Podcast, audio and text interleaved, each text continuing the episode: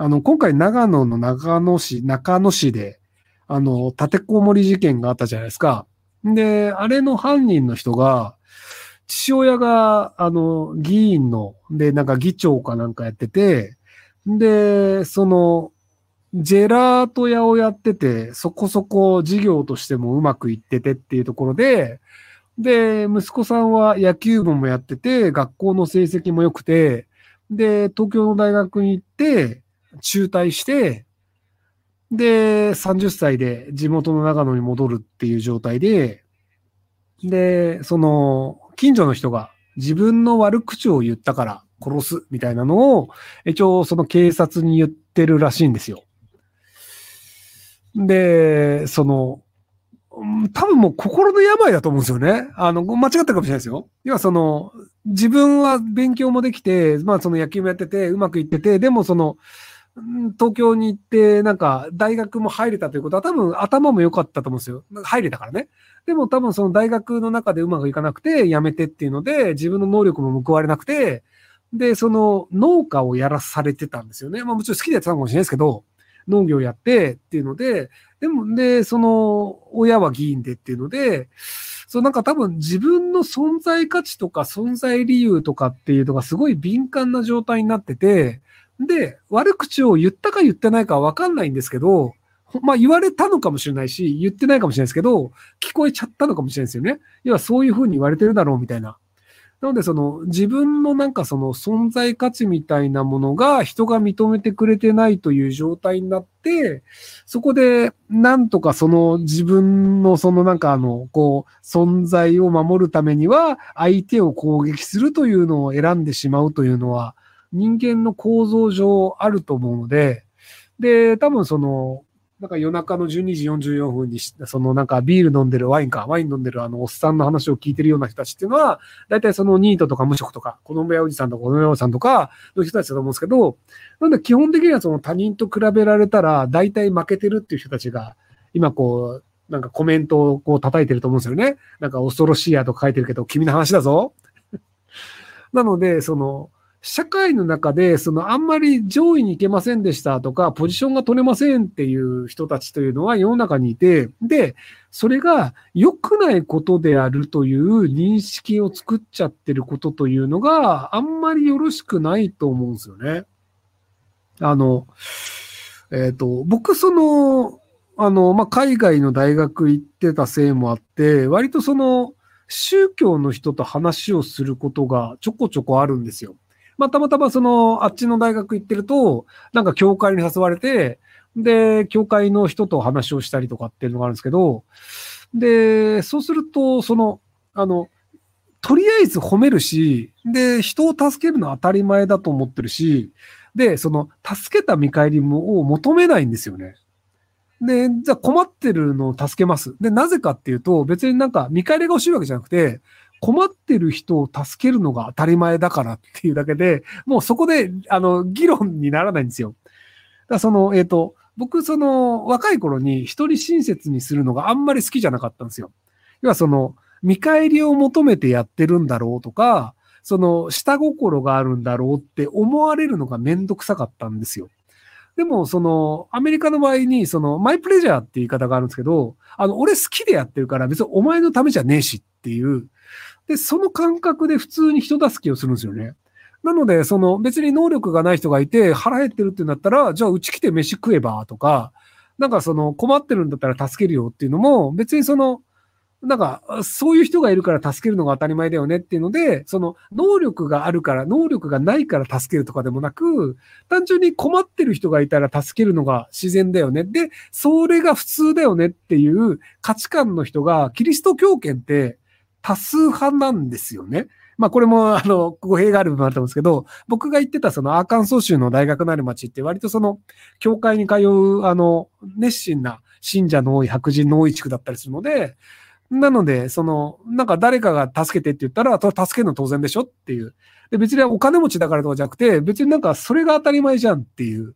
まあ、もっていう価値観だったりするので、その、まあ、偽善でやってる人もいるかもしれないですけど、偽善じゃないっていう人も、まあ、それが普通と思ってるっていう。なので、そういうなんかその宗教的な価値観っていうのは、実は僕は国を運営する上で、国というか、まあ国ってその人間の集まりなので、その多くの人間が集まる組織というのは、そういう価値観というのはやっぱり必要な気がするんですよね。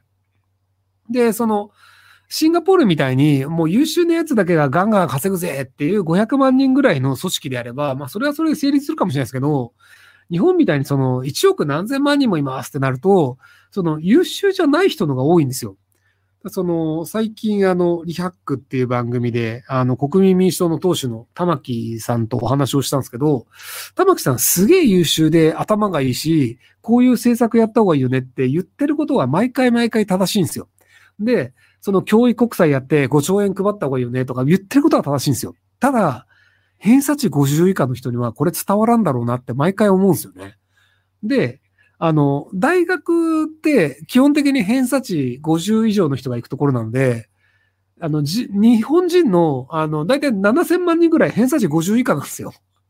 偏差値って、あの、真ん中が50なんで、50以上の人も半分いれば、50以下も半分いるので、なので、70、その偏差値50以下の7000万人は、玉木さんの話わからんよねっていう、そこが抜け落ちちゃうんですよ。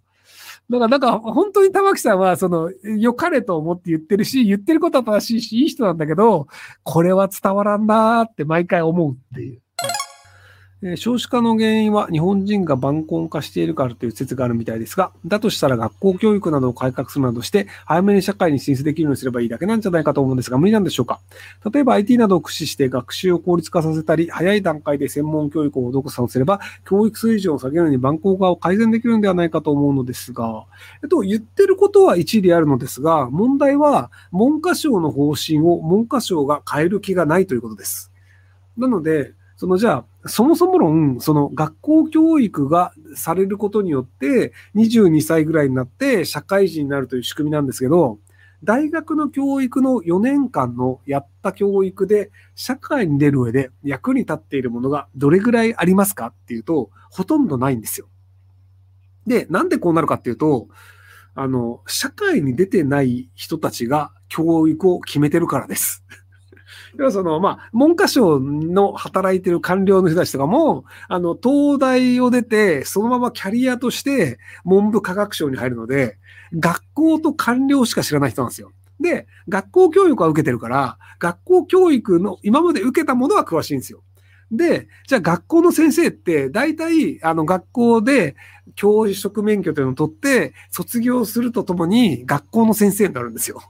なので、その、まあ、小学校、中学校、高校、大学と教育を受けて、で、その人が教育をする側になる先生になり、で、小、中、高、大を出て、教育システムを作る側になるっていう、その教育しか知らない人がぐるぐる回してるんですよ。なので、そもそもやってる行為というのが、社会で成功する上で本当に必要なことなのかっていうと、ずれてるんですよね。で、とはいえ、その日本の場合って、その、大勢の人が応募してきたら、とりあえず大学卒を取った方がいいよね、とか、で、その、えっ、と、まあ、その個人の優秀さっていうのは分からないので、有名な大学を取った方がいいよねっていう構造になっちゃうんですよ。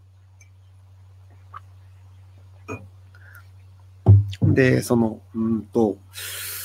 なかなか多分すぐには理解してもらえない話をするとすると、あの、日本ってその新卒を優遇するんですよ。で、なんで新卒を優遇するかっていうと、二つの理由があって、その、優秀な人に給料を払わないですげえ高いその生産性を安い給料で使えるんですよね。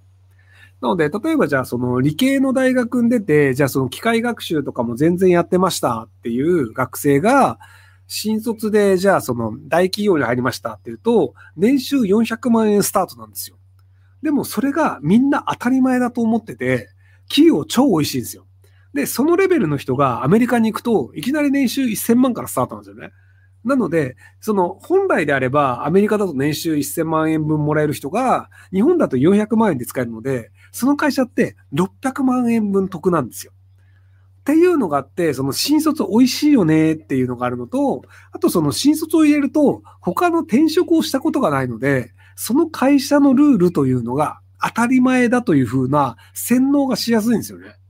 で、あの、洗脳をして自分の言いなりになる部下ってすごい作りやすいんですよ。使いやすいんですよ。なので、その、成果を上げるというので考えると、新卒の何も知らない22歳が問うと、その中途で他の業界で経験してきた26歳、どっちを取った方が成果が上がりますかっていうと、中途の26歳を取った方が成果は上がるのですが、日本の会社って成果を上げることってそこまで重要ではないんですよ。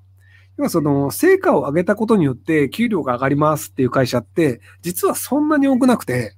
その成果が上がったらすごいよねっていうので、その同じ年次の中では出世は早くなるんだけど、給料別にめちゃくちゃ上がるとかあんまないんですよ。で、まあ、その出世のトップランナーであれば成果重要なんですけど、もう出世のトップランナーじゃなかったら、そんなにもう何やっても、そんなに給料も変わんないし、昇進のスピードも変わんないので、そうすると、楽に働けるという方が重要になるんですよ。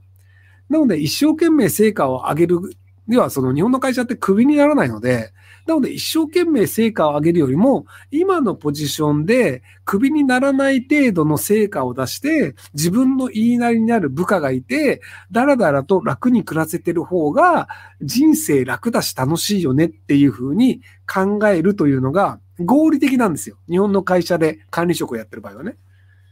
っていうのがあるので、その新卒を入れて自分の手足になって極用のやつを増やした方がいいよねっていうのがあるので、その新卒を優遇するんですよね。で、その成果を出す中途っていうのをあんまり取らないっていうのがあるので、そこら辺がその日本と、あの、アメリカだったりヨーロッパの他の国と違う部分じゃないかなと思うんですけどなので、逆にその、役に立たない学問をちゃんとやれてるやつの方が、その、奴隷性能が高いんですよ。その、僕、その古文漢文とか混じらねえとかって言うんですけど、で、それ役に立たないし使わないからじゃないですか。でもその、古文漢文とかでいい点を取るやつって、役に取らない、役に立たないとか、必要ないとか関係なく、先生が言ったことはちゃんとやらなきゃいけない。要は、上の人、偉い人が言ったことは、その、愚直にやらなければいけないっていう、信じ込んでる人の方が、日本の学歴システムだと上位に行きがちなんですよ。その古典とか漢文とかマジいらねえから俺やんねえよっていう人がいますと。で、ただ、アメリカで生まれたから、英語は100点ですっていう人がいて、英語100点。でも、古文漢文を落とすと、国語で、その50、150点中多分50点ぐらい失うんですよ。なんで、そうすると、多分、あの、いい大学行けないんですよね。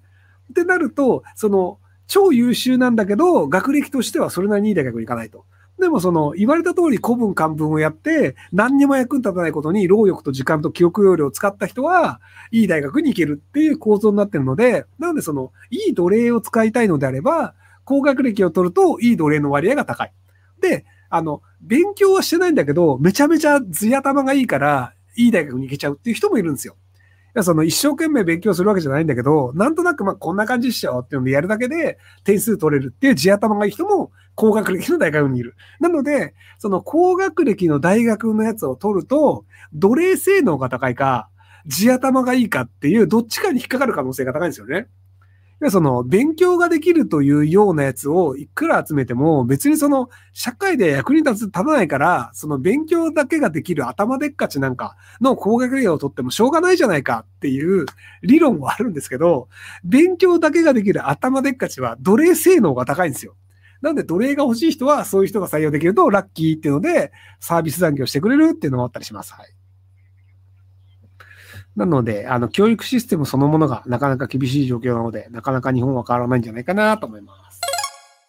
えー、過去の出生率が高かった時代を考えると、性交渉の機会の多さと労働力への期待、周囲のプレッシャーなど、愛情以外の要素も多かったと思います。今、個人の意思のみに依存していて、必然的に少子化になりますよね。となると、人権や子供を作らない自由はある程度我慢して、もう税金のように子作り負担を不健康な人以外で皆でルール化して、そこで起きる問題を社会でケアする方向にした方が良くないですかね。無理です。